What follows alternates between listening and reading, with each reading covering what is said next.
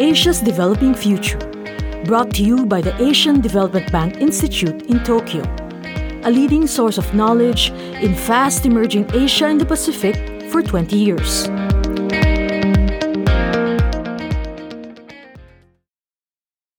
Asia and the Pacific need to ensure not only that more people have access to financial products and services, but also that the poor can wield them to build wealth.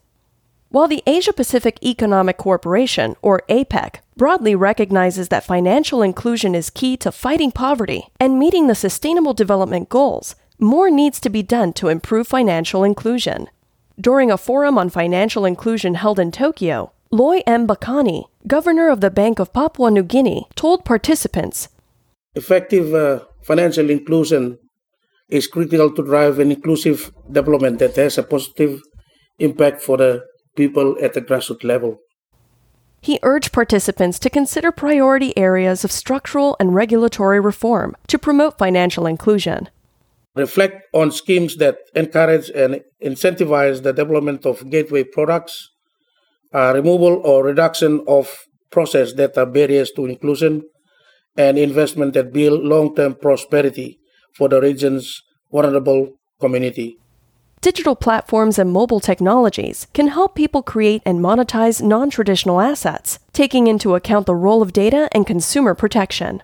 Bakani also urged the forum participants to consider what more could be done to push for women's progress or harness women's influence in financial and economic reform.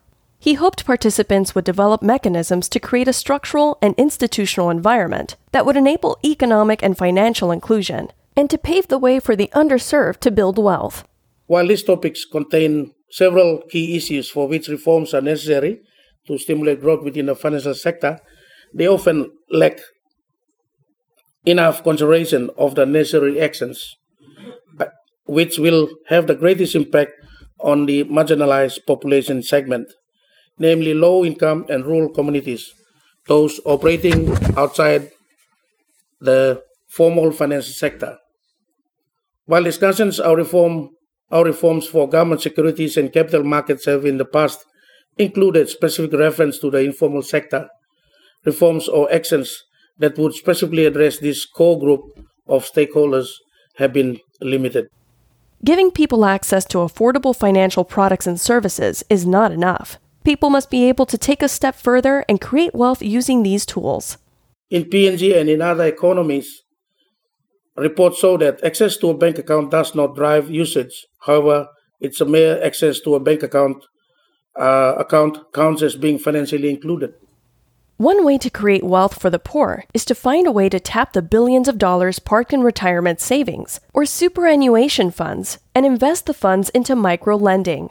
There is currently estimated to be over 30 billion US dollars within the superannuation or provident and sovereign wealth funds in the Pacific countries, making these funds some of the largest financial institutions in the region. Well leveraged, these funds can offer significant potential for long term and sustainable economic growth. However, many countries struggle to realize the opportunity latent within the financial base creating the structural and institutional environment in terms of economic policy that address pathways to optimize the investment and utilization of these funds that I mentioned is important.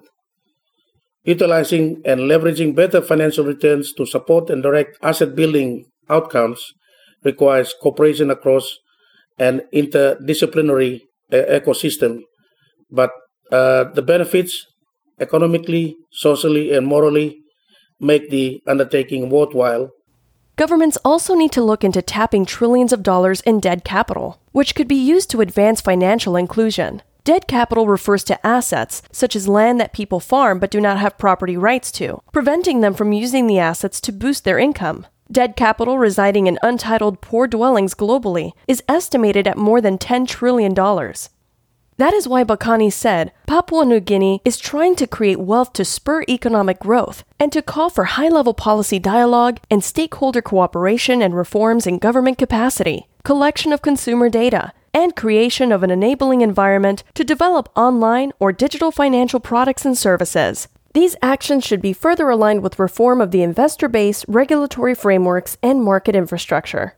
During the same forum, Mizuho Bank Chair Nobuhide Hayashi and Japan's APEC Business Advisory Council member said that half of the people in the region do not have a bank account or access to financial services. He said improving access is key for the region's poor to meet their basic needs, develop skills, and actively participate in economic growth. He welcomed the growing number of people with smartphones, which give them access to more affordable financial technology products and services. Technology is also key to improve the access to finance, not just of individuals, but also of micro, small, and medium sized enterprises. Michelle Curry, CEO of the Foundation for Development Cooperation, which co organized the forum, agreed that technology can drive financial inclusion. She noted the need to come up with a framework to define financial inclusion, which includes all of its key dimensions, including but not limited to access, usage, and quality of financial services. If we agree with the adage that a rising tide will lift all boats, then a deeper focus on programs and policies that increase the participation of the, of the people who are poor, who are part of the informal economy, to build productive assets and portfolios of financial securities is vital. Breaking the reliance on continuous credit cycles at high interest rates can be the, can only be achieved by more strategic interventions governed and regulated by the state that encourage and incentivize schemes, the development of gateway products, removal or reduction of processes that are barriers to inclusion, and providing pathways to investments that build long term prosperity for the region's poor. This episode is based on remarks made during the 8th Annual Asia Pacific Financial Inclusion Forum, The Inclusion Imperative Advancing Policies, Targets, and Plans, hosted by the Asian Development Bank Institute in Tokyo in June 2018.